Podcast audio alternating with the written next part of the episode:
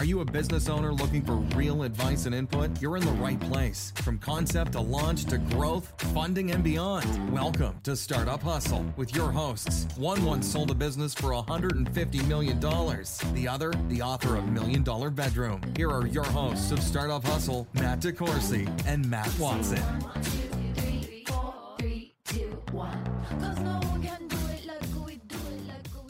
And we're back. Another episode of Startup Hustle. Matt DeCoursey here with Matt Watson. Hi, Matt. What's going on, man? Oh, I'm just, you know, I'm, I'm trying to learn some new things and get some new people around. And I realize we've never. You can teach an old dog new tricks? Yeah, maybe. Maybe. I'm getting old, though, man.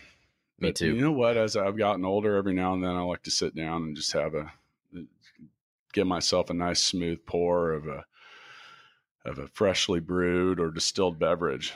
Where Where is it? Well- why don't we have that today? I mean, it is ten thirty in the morning. You can't drink all day if you don't start early.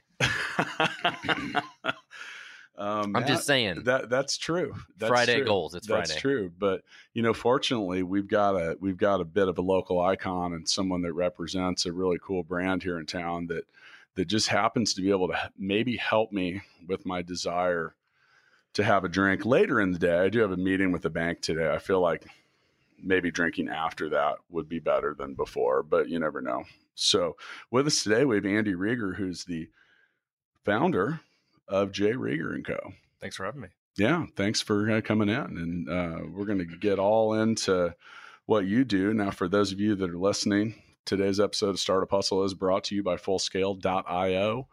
You know, I like it when you're interactive. So go to J R I E G E R co.com and you can learn all about making whiskey Or gin, or gin. or vodka, You guys make all those? or Amaro. No, we got the former head of Maker's Mark and the former head of Tanqueray, they don't want to each just make one product. I guess that's true. I guess that's true. Well, let- let's talk all about that because you know there's a there's a story that I'm going to let you tell, but you've brought something back to Kansas City that was once uh, uh, started in the late 1800s and now is back and it's a thing. So why don't you uh, give us the backstory about J. Rieger and Co. So the company started back in 1887 by Jacob Rieger, who was my triple great grandfather. Jacob was the immigrant of the family, the doer, just like they all were back in those days. He ran it for a little over a decade. His son, Alexander, my double great, took over in about 1900. Alexander was the marketer of the family, really got it to be a nationally distributed brand. As a part of that, he also constructed the Rieger Hotel in 1915 in the corner of 20th and Main Street in Kansas City to coincide with Union Station opening up. Mm. It was more or less this marketing arm of the distillery that every time people would get out of Union Station, they would have to see this massive three story mural of a whiskey bottle so that they would always understand that Kansas City was J. Rieger and Co., vice versa. And then in Prohibition, 1919, once that hit, distillery got killed. They sold off the hotel because its primary purpose was no longer anything else, and that was supposed to really be the end of it. What? So, and just to, to verify this in the timeline, so they built a hotel in 1915 to help sell booze, and then and four years later, it's like, no, I don't think so. Yeah, you know, it's like you know, do you want to be a hotel operator or you want to be a alcohol brand? And you know, Well, at that point, the only thing they had they could do was being a hotel operator, though. Yeah, so they, right? They, should have hung on to the hotel. They sold it all and just went a different way altogether. yeah. But Prohibition went to what? What year did they actually lift that? Was it? 1933. Oh wow! So a long 14, time. 14 years. Yeah. So mo- was- most companies went out of business entirely, and um, the ones that survived and were able to come back afterwards, very few started up as soon as Prohibition ended. Some, like Jack Daniels, didn't even come back until after World War II, which most people don't really think about when they consider Prohibition ending and a brand like Jack Daniels and how it's been around forever. But ultimately, with Prohibition, it sort of was that thing that most companies that existed prior. You think about you can't do what you do today for 14 years. You're going to find a new life skill. Yeah, no doubt. Or or go do it somewhere. in Canada. Well, yeah, and but you know the the interesting part, you know, about prohibition and stuff like that is, I mean, it kind of largely has been proven out that it doesn't really work because people still do what people still want to do. So they kind of just drove that underground, and and well, they made a lot of people that were working outside of the laws up quite a bit of money. Well, prohibition was the Yeah. actual foundation of uh, the income tax, which most people don't realize. So alcohol for a time period being actually in one year, I don't remember what year it was, made up 40% of the total government income. And they taxed it so much. And the unfortunate side was everyone was getting so drunk back in those days that they sort of saw the writing on the wall that they had to do it for a period of time just to hit the reset button. And when they sort of started to see that, they brought around the income tax, I don't know, like 30 years or so before prohibition, but it really started to become a thing that they were going to realize that was this primary driver of revenue for the government because alcohol was going to be no more. And then, well, came into a whole different set of problems. And, and, that same that same thing of income tax is actually how they drove some of the bad actors out because that was actually what Al Capone ended up going to jail for was tax evasion, not any of the other quote criminal enterprises that he was involved in. Yeah, tax evasion is a lot easier to prove than murder or conspiracy yeah. or you know anything. Especially bribery. back then, yeah. And it's like, hey, where's this? Uh, look at all this money you have. Where'd this come from? Don't have a record of so, it. So, your family's company basically ceased operations around 1920, and then so when did it come back? So we didn't bring it back until 2014, which I think we'll probably dig really into unless we want to do it now. Welcome yeah, back. let's get in. No, we're just we're here to we're here to talk about whatever. So, so let's so, tell the story. So it really died, and you know, really you think it's going to be gone forever. And so, sort of skipping forward multiple generations. When I was a kid growing up, we always had old bottles of whiskey around the house. Nothing in it, unfortunately, just empties. Uh, old advertisements, old shot glasses, but never really cared. You know, when we're all growing up, you think about when you're in high school, you're definitely not concerned about what happened in your family 100 years ago You're concerned about literally everything else under the sun. And so didn't care, didn't ask a ton of questions. And then in uh, 2010, actually, a restaurant opened up in the historic Rieger Hotel. And I went in on the second night they were opened and met the guys that were behind it. And one of the gentlemen behind it said, Hey, we should consider restarting J. Rieger and Co. again. And at that time, I was working for a uh, private equity group and then eventually shifted over to investment bank. But just sort of. And you weren't even in KC at the time. No, I was born and raised here, but I was living in Dallas. Yeah. And we just sort of kept talking here and there. And um, a year later, I ended up having lunch with him and looked at his really rough draft of a business plan. And, you know, he really wanted to just create a bar where they made alcohol. And I just thought it would be cool to come visit when I came back and me saying, let me help you sort of put your numbers together to change up altogether to then doing almost all of the business planning for it, totally shifted the business model away from anything that had to do with retail initially into really being this pure manufacturing, distribution based business that really had to focus on the brand and the product and the pricing and the efficiencies and all of that, which is a very unpopular approach because if it's not good, then you lose and you completely fail. So it was a big risk on that front, but taking that approach was very different and it led us to get in touch with the guy that used to run Maker's Mark and the guy that used to run Tanqueray and the guy that was huge sales consultant for Diageo across the world and just having guys that see that this is the real business that matters and this is what people should be starting was a way to bring in those types of experts and it allowed us to go out and raise real money to start up this venture. So as you refound, as you basically restarted this, and you're one of the founders, do you have co-founders? Was that guy end up being part of it? Yeah. So Ryan was a co-founder from the beginning as okay. well. Yeah. And so Ryan right now runs our sales team, and I run the operations of the company. And he does he still have that restaurant at the hotel? No, no, he got out of that a while ago. Okay. So 90, 90 years later, the restaurant still exists though. Did it's a wonderful restaurant. When you went to restart this, did the old brand really have any value at this at this point? Like no, ninety years and, later, and did you still own it? no. So the trademark expired in 1922, actually, and so we own the exact same trademark that you know cost us a couple hundred bucks or something to re-register this trademark all over again.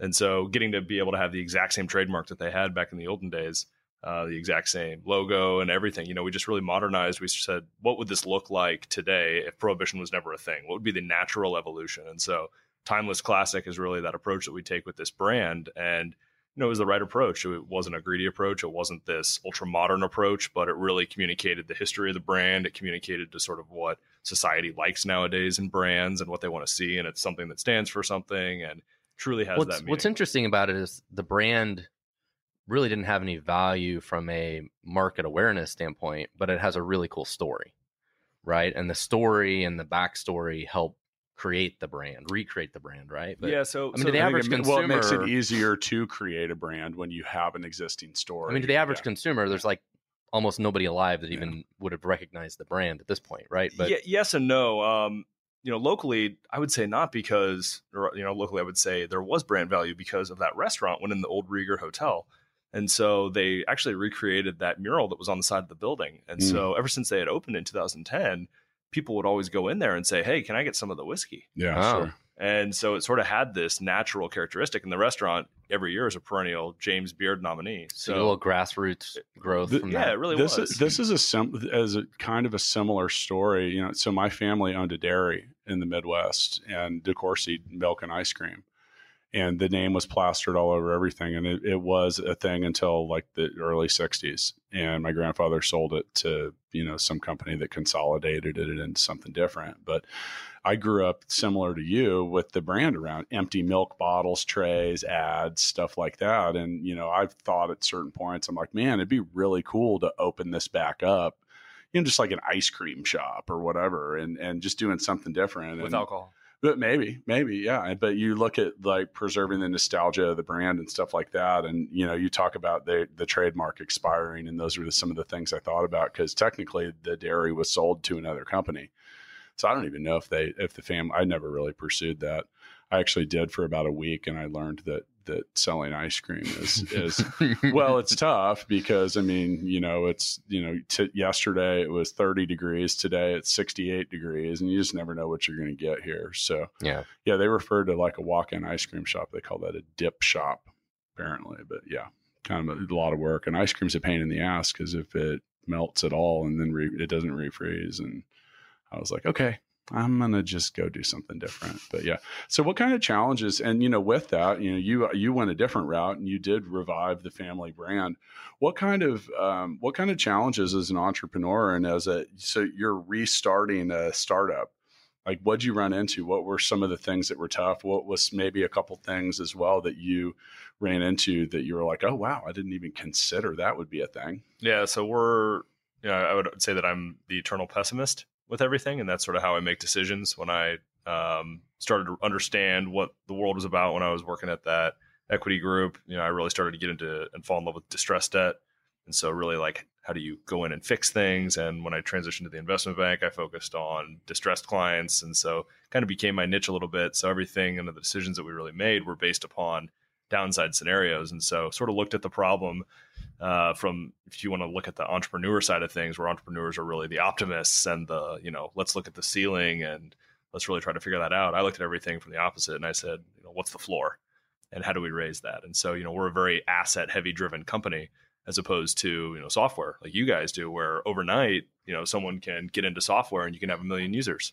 And for us, if you said, hey, But I don't think it really happens like that often. You say like that overnight because we always joke that, you know, we've had a lot of people that come in here, like Kylie Nichols from Nickel and Suede was one. She was like, I was suddenly an overnight sensation that had been doing it for eight years. You know, and I mean, so you just know, clicked. yeah. Well, but, but things- people look at it, they're like, "This but new overnight like- sensation." But things like whiskey, um, bourbon, and whatever are not as scalable businesses, right? Because it takes weeks or months Years. to produce. Years. Years, Yeah, years, so to produce. aging, yeah. So It's not like our software business where like you have a thousand people sign up Yeah, today. yeah, like they literally like, uh, we sold out. Come back later. Like, I, re- I recently nothing you I can do. recently learned about whiskey, and I did not realize things about the barrel. You know, like the barrel is a big part of the requirement, and like I learned about honeycombing a barrel. Yeah, look at me. Now vodka, you well, no, that but well, I get it, but like I just learned the the reason why some people do that because apparently the more wood you expose the whiskey to, I don't know, man. Apparently, there's like now vodka on the other hand makes a couple days or a couple weeks. yeah so whatever, so vodka and gin are just traditional inventory items so so really like when you get into it and you look at the model and the idea you know if you're really building a company the right way that's making whiskey vodka and gin are super easy because that's why a lot of people make those and focus on those and because there is no lead time you can scale it pretty fast. yeah and so when you also and so that's why there's so much competition. And when you have really good whiskeys there's a lot less competition because there's one good way to make good whiskey and that's the right way which is just make it make it good and then throw it into a barrel for a long time. So you don't have that leeway to just expand overnight unless you go out and you know you buy already aged stock but then you're paying a lot of money and then your margins become next to nothing. So you really have to make that decision as to what you ultimately want it to look like and so all the th- decisions more or less that we made to the company were just these build your asset base do it at a nice growth rate but we can't scale overnight, which is a really tough thing for people to really think about Yeah. and understand. And because you got to spend hundreds of thousands of dollars, millions of dollars, whatever, right? Creating all this whiskey that you hope to sell. yeah, I mean, we we pump out high five figures a month in our current capacity that are just going into barrels. Yeah, That's it. Like they just sit there, like you have no return on it, And hopefully it's people just like it. cash out the door. Let's explain that. so with whiskey, it just I mean it's it, it just has to sit. Like what what is occurring during that process that requires like why is it better So as it ages or sits or like Yeah. what's the reason for that? So as the whiskey really interacts with the wood, which is what you were talking about a second ago, you know, there's to hit on what you said, the, the surface area to volume ratio, which is what gets altered when you either use a smaller barrel or you do honeycombing, like you said, which for the listeners, it's basically like making the wood pattern on the inside look like a honeycomb, so there's more surface area. Um, but when you have that interaction with the wood, you're really getting this nice mellowing ability for the whiskey, but you're also ending up with pulling out all of these really awesome caramels and vanilla notes and whatever it is that's in the oak wood. Um, but the other thing that's happening over that time is oxygen is constantly interacting with the whiskey from the air. And so that oxygen that's interacting is really creating that mellowing effect as well. So you have these two different, more or less flavor components, whether it's the oxygen It's or the chemistry. whiskey. It really is, um, which I hated. And so when you have those two things, you know, that's what really allows it. It's barrel plus time. And that's it has to have that ability. And using a smaller barrel alters the flavor profile. And so whenever people come on tours and when we were in the early years and we have all 53 gallon barrels, which are standard size. And so people would always say, Why aren't you using small barrels? Like I heard this other distillery is using smaller barrels and they're able to pull their whiskey within one year. We're like, well, if, if it really made the whiskey taste better, all the big guys would be doing it. And it's just sort of that flat out moment. You're like, yep, you're right. There's no real way to cheat this process other than just having the capital to do it. And so when you talk about it, that's ultimately the biggest concern. nine biggest pregnant ladies don't make a baby in a month. I think I just said nine women. But yeah. If you had nine pregnant women, they would have Oh. nine babies in nine months. yeah, nine nine women. Sorry, but nine you- women. Well, but you're you're on the right you're on the right track there. Yeah, Yeah. By the way, Matt, if you want one baby, do not get nine women pregnant and expect one baby a month later. It's about- it's- I'll, I'll try that. If We'll see we're, since we're talking about things that take time to to create and age and maybe have a good return at the end, that's probably not a good result not at the it. end. yeah, that's not it. So so um, and I understand with the, some of the partnerships you made with you know uh, other types of liquor makers and and people that had been involved in the industry that there might have been reasons for that but was a diversification of the different types of alcohol you made also about shortening the path to revenue and being able to have a little more diverse or scalable Yeah. So another unpopular thing that we did was, you know, right now we have four core products and that's it. And if you talk to any, and what are those uh, our core whiskey, Okay. our gin, our vodka, and our Amaro, which is an Italian style liqueur. Okay. Um, and they all have totally different purposes and none of them overlap. But when you think about four products for a company that's traditionally like call it five years old and started up in the last 10 years, those companies have 25 different products.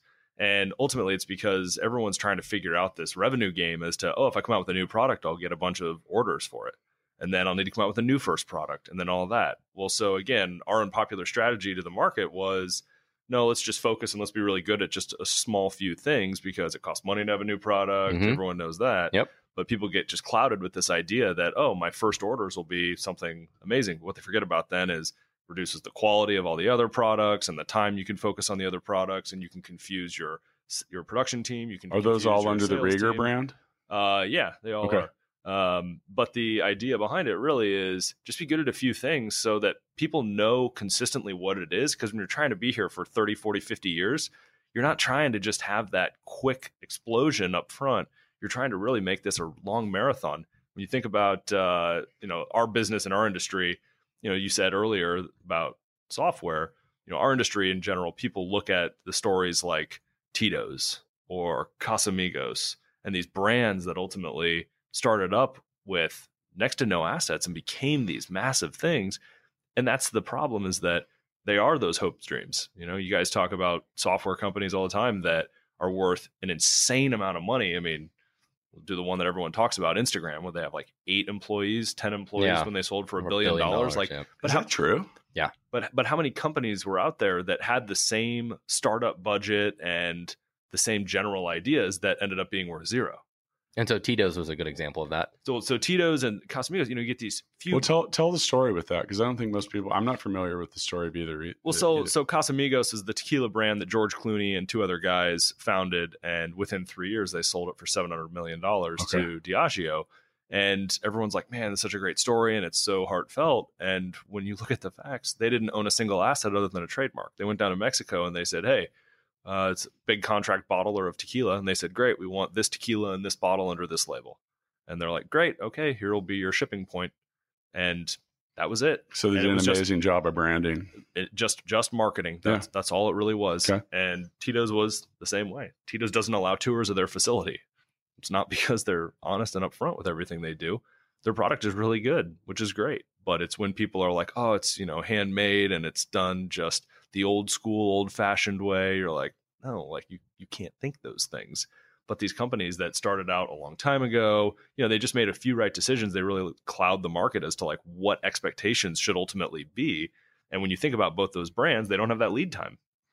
So you you have a history working for private equity and investment firms, and you had to be. I would imagine at some point you felt a little conflicted with your own training at this point because a, a PE firm is going to look at something. I would think something like alcohol and be like, "Man, you got an you don't have an 800 pound gorilla in the room. You've got a whole squad of them in the room if you're trying to enter this marketplace." Um, I mean, I think that's pretty obvious. I mean, alcohol's there's major, major, major players in there. So, does your approach when you go to do that? Do you, does it have to be about being lean and being agile? Because you you told me before we recorded, you're like, we are not a craft distillery. So where where do you fit in the in the midst of that? Like, where what was your approach pattern? No, I mean, so you look at sort of two sets of questions. You know, the craft distillery side, I firmly believe that companies that call themselves craft are hoping for marketing pluses by using that word. I say we're a small distillery because Right.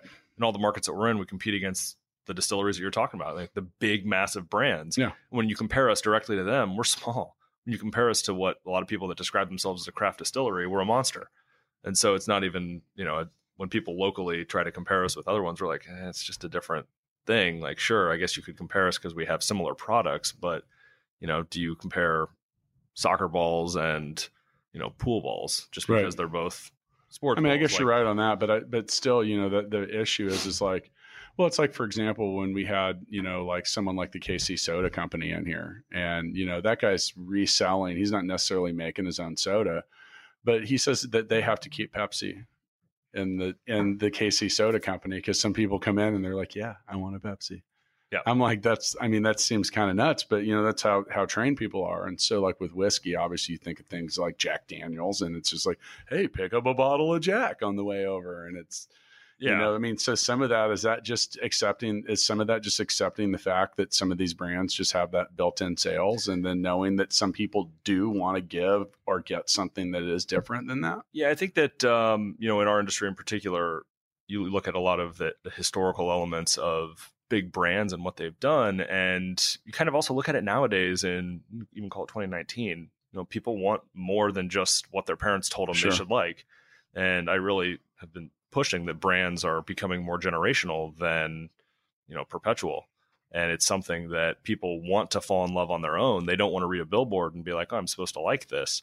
and it's becoming a really difficult game with how easy it is to market to the general consumer these days. So when you sort of think about what we did and our approach in general, you know, having those people involved, the guy that ran Maker's Mark, like most people can't just say that they've got a guy who's got 30 years in the industry that knows everything about whiskey and compliance and you know general engineering of distilleries.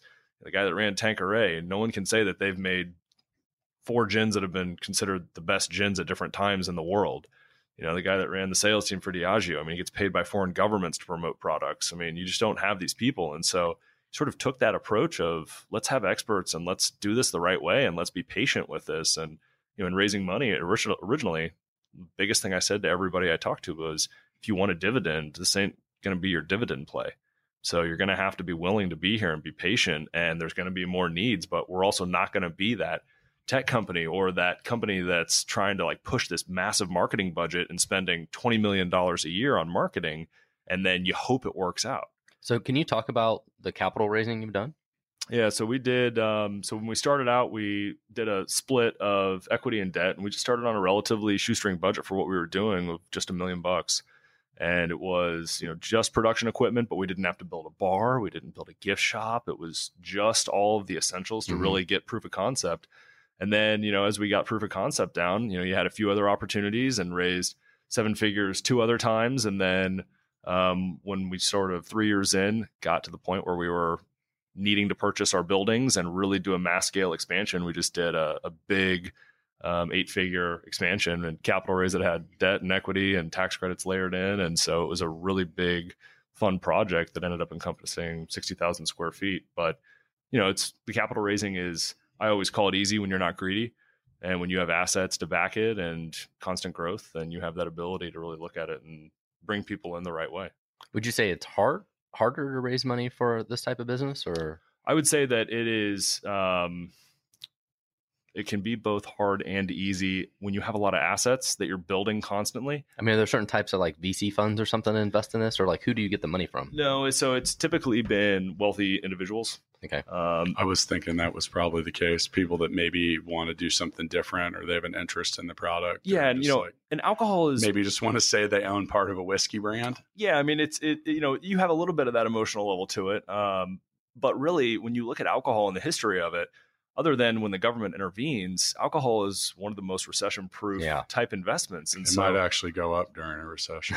yeah, I mean, well, I'm being serious. Yeah, I mean, and, you know, think about it. I mean, one of the biggest things we have to do is we can't take sides, and I'll say use this example politically, because everyone drinks for some reason. Yeah. right. Your your your candidate loses, you're sad. Your candidate wins, you're excited. You know, You lose your job. you lose your job, you're sad. You get a job, you're happy. I mean, it doesn't matter. It's just people are drinking alcohol, and there's a place for it in society. Obviously, you don't want to abuse it, but it's that thing that it's how we all get away from every single day and what we're doing. So if you want to go see what they're doing at J Rieger and Co., you can first start by going to jriegerco.com. That's J R I E G E R C O.com. And you can, uh, you know, I'm looking at your website right now. You've got, um, you can do distillery tours. You can check a lot of stuff out. And, you know, uh, we got we basically what we did with our project we just had an area of the city that no one was investing in period. And where are you? so it's in uh it's to the east of downtown. It's called the east bottoms and the specific area. Is called the electric park district. And it was where the country's very first electric or one of the city's very first electric powered amusement parks was. Okay. and so with this building we just had to really create something that would bring people down and so whether it's we have multiple bars on site that are totally different we've got the massive production floor historic exhibits we have a slide for adults that goes from the second floor down to the first floor. It's Let's go. probably the most social media that thing why right you're now. ready to go? City. He had you at Slide. Yeah. We've got a dining room that's in our barrel warehouse that's fully surrounded by whiskey barrels, and you're so you're in a fully climate controlled glass room, more or less. Um, got a 20 seat boardroom upstairs that's for companies to rent out. Uh, so really, what we did is just build something that there are so many different carrots that everybody that comes down. It's a Rieger World. yeah, so it, I call it a, I call it a uh, adult community center. yeah. Hey, there you go. I mean, the, you're using experience based marketing there. I mean, and that's what a lot of these places are doing. And it's actually really powerful. I mean, we do a lot of that at full scale. I mean, with like our sweet and greet events and stuff like that, if you can give someone a memorable experience, your ability to have them evangelize your brand and who you are is remarkably, remarkably higher. And it's more effective because you, you know, you show people a good time, something they remember, they're going to tell people about it. Yeah, Now, at the same time, there's a lot of responsibility that goes with that because you got to make sure they actually have a good time. So for those that are listening, where can they buy your product? Like, so for people that are in Kansas City, can you buy it hopefully virtually everywhere? Hopefully at every single liquor store. I mean, it's Let's- even at like places like Walmart and Target. and let's stuff play Like that. over Uh, under, Matt. Not going to be Walmart. Those are national um, like placements where they more or less standardize everything Okay. throughout the country. Matt, we're going to play over under, and the number's 25. Do you think that Rieger is distributed in more than 25 states or less? Um, I'll say less. You're correct, but not by many. It's 24, right? Yeah. Right. Sorry, we're always trying to find new creative ways to to really push the push the envelope there. So, Yeah, so any kind of local liquor store probably has it. Yeah, it absolutely should. Okay. I, I I'll tell you. So if I went in and you know, like a bottle of liquor is always is a gift in this time of year to a lot of people and a lot of stuff. If I went in and I'm sitting there and I'm seeing something like with some local flavor and a brand I recognize, and then there's Jack Daniels next to it, it's not even a tough decision for me. Like 100% of the time, I'm going with something that is a little different. And I think the unique nature of that kind of stuff is cool. I, you know, and I know that we weren't referring to the craft distillery part, but I love the fact that over the, I feel like over the last 15 to 20 years, a lot of, a lot of, you know, brands were very straightforward. There wasn't a lot of selection in a lot of places for stuff. And it's really like, it's really come up. It's let, a local like the local flavor has been able to make itself to a lot more shelves and this isn't just with liquor i mean it's with food and stuff like that and um, you know we had a a guy in and you weren't here that day matt but uh, that makes uh, hummus the hummus company and i didn't realize this every single Hy-Vee grocery store location has a say in what they buy to put on their shelves so you could, because uh, he was like, yeah, I went down to my local Hy-Vee. I was like, yeah, I doubt that worked. He goes, no, actually, it did. And you know, just being able to talk about being able to sell, mm-hmm. like, and you guys have grown. You, you're, you guys have a lot more distribution than some of these local, you know, local businesses, but that wasn't always the case. So what was your what was your what was the hardest part about gaining and getting a distribution and sales channel that has now expanded to 24 states? The the biggest thing that a lot of people forget when they're starting their company is, you know, if it's a brand driven company especially is the product has to be good. I mean, it's it's so ridiculous to say and it seems so obvious to the three of us sitting right here, but most people just skip over that element. What well, it has to be good. Yeah, they think it's yeah, it's, it's all I, about the I, brand. You know, yeah. it's all about branding and the sales approach and all of that. And you're like, yeah, but at the end of the day, yeah, like, but if you buy something and it's terrible, you're never going to buy it. But how, but even then, how do you compete with for shelf space with a hundred other companies, hundreds of other companies that sell vodka or whatever? I mean, it's it's really based upon three things, four things, and you, truthfully, when I say this, so it's different between Kansas City and outside of Kansas City and in Kansas City, my least favorite thing that people will ever say to me is, "Oh, I just love you guys because you're local." And rather than saying thank you, I always look at those people and I go, "Is that the only reason? Do you like the product?" I'm like, well, yeah, no, I love the product. I love, and they start talking about it and the characteristics of it, and I'm like, good. Like, make sure you let people know you yeah. you, you, drink our products because you love our products, not because it's local. Because yeah. local doesn't carry us very far if it's not very good. And so society's really gotten to this point over, you know, I would say in our industry specifically, from when we started five years ago, everything local was good in every single marketplace that you're in. Well, now people are getting smarter and they're realizing what's good and what's bad. And so in other markets outside of Kansas City, you don't want to compete against local brands. At least five years ago, we didn't want to because you lose every time because yeah. they're like, oh no, it's local. Like I'll always pick that. Well, now you can because they're realizing local maybe if it's not good, why are you going to waste your money and your time yeah. and your life on something that you don't necessarily love? So when you're looking at distributors and how you get that shelf space you're talking about, ultimately it comes down to a few things. One, is it good? You know, can you leave a sample for a bartender and not explain about it? And the bartender tries it when you're already gone and your distributor is gone and he's like, "Man, this whiskey is really really good. What is this?" Because if he's like, "This is terrible," you're done. Second one is the brand does it look like it belongs? You know and that's something that's really important in our industry is in kansas city or whatever your local market is you can sell even if your brand looks like the biggest cheesiest thing in the world's ever come across because you can claim that you're local and that can be your bragging point.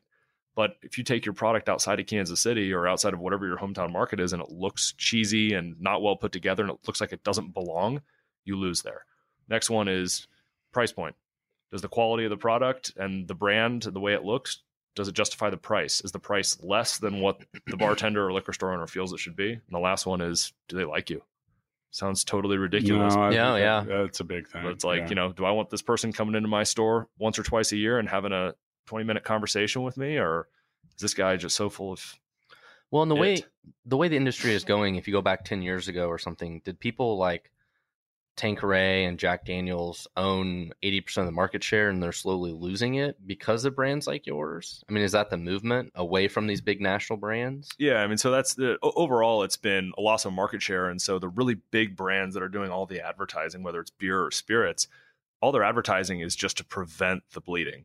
and just to minimize as much of the damage as possible. And so that's where you're getting into a lot of the general consolidation, as it happens with any industry, of these big brand houses. Like Jack Daniels is not the brand house. Jack Daniels is a brand within Brown Forman. You know, Tanqueray is not the brand house. That is just a brand within Diageo. And so those companies are going out and they're just buying everything that they think has legs to stand on if people will sell them. And you're seeing a lot of people that had two different approaches the people that were trying to build the company and the people that were trying to build the company to sell. And a lot of people that are coming in that are selling their companies are the ones that started it when they were 60 years old, let's say. And everything they were doing was trying to be by the book to just be able to sell the company as quickly as possible. So I have a weird question about vodka. I have to ask you. Isn't the whole point of it supposed to be flavorless? Uh, essentially, So then, how, how is it? How do you create a vodka that's different from somebody else? truthfully, that's that's why. Truthfully, that's why we didn't lead with a vodka. Um, because so- that seems like a, a hard battle. yeah, We're gonna make the best thing that doesn't taste. yeah. So so vodka at the end of the day, kind of like selling water, I guess. yeah. It really is. Yeah. Um, and some people are willing to pay four bucks for Yeah. certain Yeah. bottles. But on the vodka side of things, you know, you're 100% right. If you actually did a, this is one of the most fun taste testings I've ever done. We lined up 10 different vodkas side by side from expensive to totally rock gut cheap. By And the way, you can taste rock gut cheap vodka. Oh, yeah. It is not tasteless. doing a doing Yeah. a, a vodka tasting Yeah. with a bunch of different vodkas is actually really really Yeah. interesting because you don't realize how different vodkas are overall that's not the selling point at the end of the day the selling point on the vodka is if you love our brand then try this and they say wow this vodka is distilled right it tastes really good and it will work in all of my cocktails what's the price and you tell them the price and it is right where that bartender or liquor store owner is like yeah those are the vodkas that sell here like your brand already does well let's bring that in as well. So it's more or less a conduit for something else. Yeah. Speaking of brands, uh, have you ever played Mixtape the game? No, I'd love to though. Where I thank you. I, I, I appreciate the spirit. I pulled the perfect mixtape card today, and you'll see why. Because we've been talking about prohibition, and there is a, something currently in the midst of maybe being unprohibited or is still prohibited, depends where you are, that is involved in this question. So you can go to mixtapethegame.com and you, sir, are going to leave with a copy of Mixtape the Game today. Because yeah, that's how that's how awesome we are here. It is not taped under your chair. So then what is that that I found under my chair? Uh, wow, I don't know. I don't know. But if you go to the Startup Hustle YouTube channel, you might be able to see the video of us playing mixtape. All right. So I pulled a card out of the mixtape deck. I'm going to name a scenario, and we are all going to pick a song that we feel goes best with this. We will vote for a winner. You may not vote for yourself. The best song or album that's and that's really on the card, Matt. So you could pick Limp Bizkit because that is uh, not still not an album actually. All right. what is the best song slash album to listen to while smoking marijuana? I'm going with 40 ounces to freedom by Sublime. Yeah. Matt's struggling because I'm not sure he knows the feeling. Uh, no, I've never done marijuana. And I can tell by the way you said that. No. I've I, did try the You- CBD oil though. yes, that's way different. I Yeah, think. way Yeah, and you don't have to admit that you've smoked marijuana to answer. I'm clearing out a disclaimer for you there. I've been to uh, I've been to Colorado. Yeah, yeah. I think you get high when you get in Colorado at this point. I uh you know, this this will sound really uh Kansas City of me, but I just really get into Garth Brooks okay. just in general. Do you have an album? um truthfully I just go to his Pandora channel. Okay. Well, so we're going to open this up. You can I'm just. gonna I'm gonna go with Linkin Park's original album. Do you know the name? I don't remember what the name. Am I going to win because I'm the only person that actually answered the question correctly with a song or album? I guess, but I can't win without your support. Vote against him. He always votes against me. All dude, right, so let's recap. I got Linkin Park's original album. which we don't yeah. know the name of. I'm going with Sublime's 40 ounces to freedom. I'll just go Garth Brooks greatest hits. There you go. Boom. I'm Um, going with Garth Brooks. I'm going to go with Garth too. So All right. congratulations. Um, with that, you can also. Would you like to fire the money gun while you're here? Oh, I would love to. I mean, because that is you know kind of the whole prize here. So here we go. does it have those old coupons in it that you would Don't, pull don't from shoot the, it yet. Let from me, the grocery let store? me record this. so we can- should do that. Should cut out them coupons. There you go. Fire away, boss. Shake it up. This is incredible. This is such good. Unbelievable. There you go. Wow. Oh, that was quite a failure. it wasn't. It wasn't. The for those of you listening, the money gun was literally trying to fire six to Twenty eight. of them at a time. Yeah. it, it wasn't wanting to make it rain; it was wanting to make it pour. It- yeah. Or hail. Well. All right. Well, uh, Andy, I and there's a two dollar bill in here. Yeah, Yeah. that's like the one that's almost like finding the needle in the haystack, but not really. So, Andy, thanks again for coming in. And for those of you listening, go to jriegerco.com. We'll put a link in the comments or the description of today, however you want to figure it out. Go check out the distillery, buy a bottle, give it to some friends, buy a whole bunch of bottles and give them to a whole bunch of your friends or your clients or do something. Um, we close out our episodes of Startup Hustle now with what we call the Founders Freestyle. So you get to uh, say about whatever you want. To say about whatever I want. Yeah, man, it can I be about anything you want. It's a freestyle. Wish I had uh, just a few minutes to think about this one. Um, That's part of the part of the surprise factor. yeah, trying to think about what agenda I'm trying to push these days. Um, I would say that uh, one of the biggest things that I focus on with what we've done that people forget about all the time is bridge burning and how terrible it is. I'm such a firm believer in karma and with everything we do these days. And, you know, every time that people want to get together or meet or talk, and if you think it might be a waste of your time out there, just think about what a potential benefit, even if it's just something that's so minor, it might add to your value, to your life, to your company, whatever it is someday, because you never know when that person's going to come back around. You never know what type of people they're going to bring. And if you know that you've done that person right throughout all your interactions with that person, then hopefully, whenever that person enters your life again, if they do, then you can almost guarantee that they're going to do you right as well. I- thought I I just want to mention that I think it's interesting this type of business to invest in um, or build. You know, it's like you, you create a product that you hope people are going to like a year later. Like that, that's crazy. But it's not too much different than software. I mean, you don't build software overnight either. I mean, software takes months, years sometimes to build, and you hope some somebody will like it later. Um, it's just in to- it's just a very interesting business. You know, like somebody come to you, like Walmart comes to you today, and they're like, "We need a million bottles of this for Christmas," and you're like, "Sorry, don't have it." it's Yeah. just that's just kind of crazy. But you know, it's the business you're in. So it's Do you have that person from Walmart though? You could send that. yeah, sure. Thanks. I'm going to expand on what both of you guys said. I think the you know you mentioned not burning bridges and doing different stuff. I will burn a bridge to someone that I'm po- that I feel is toxic. Oh no, no, th- Yeah. that's a different scenario. Yeah, you know, I get it. And those, I actually encourage it. Like, get those people away from your life and your business. But I definitely agree with the, uh, you know, the um, and building bridges. You know, this is like not burning them, but also building new ones. Like, for example, here you come in today to talk to us about what you do and share your entrepreneurial story with people that'll listen. And like, you don't know who knows where that's going to go. This is going to be online for quite a while. You get a lot of people that could listen to it in a lot of different places, but. I think in the end, um, you know, I use the term army of evangelists, and you can create. And I said mentioned that earlier. You can you can make sure people have a good time in and around what you do, and and let them know that your door and the bridge to you is a thing, and it's something that exists. And I think that you know, I spend a lot of time in life doing exactly that, and you know I, I don't really come don't come into it with this huge sense of expectation you know just see what could happen and when and where and put yourself on people's radar and know that they can get a hold of you and you know much like matt was saying about you know certain things taking time well so does, so does a brand whether it's personal whether it's a physical you know item much like you you make it at J. Rieger or at software, you have to understand that these things take time to get people behind. I don't really, I think that um, 99% of the quote overnight sensations are that's a false. They've, if you go back and look at those people or what they, you're like, they're really talented and he got discovered and it was huge. That pro- person probably had like a 10 year history of just grinding hard, like practicing, getting ready, putting themselves in enough spots that preparation and opportunity finally cross paths. And it was never luck.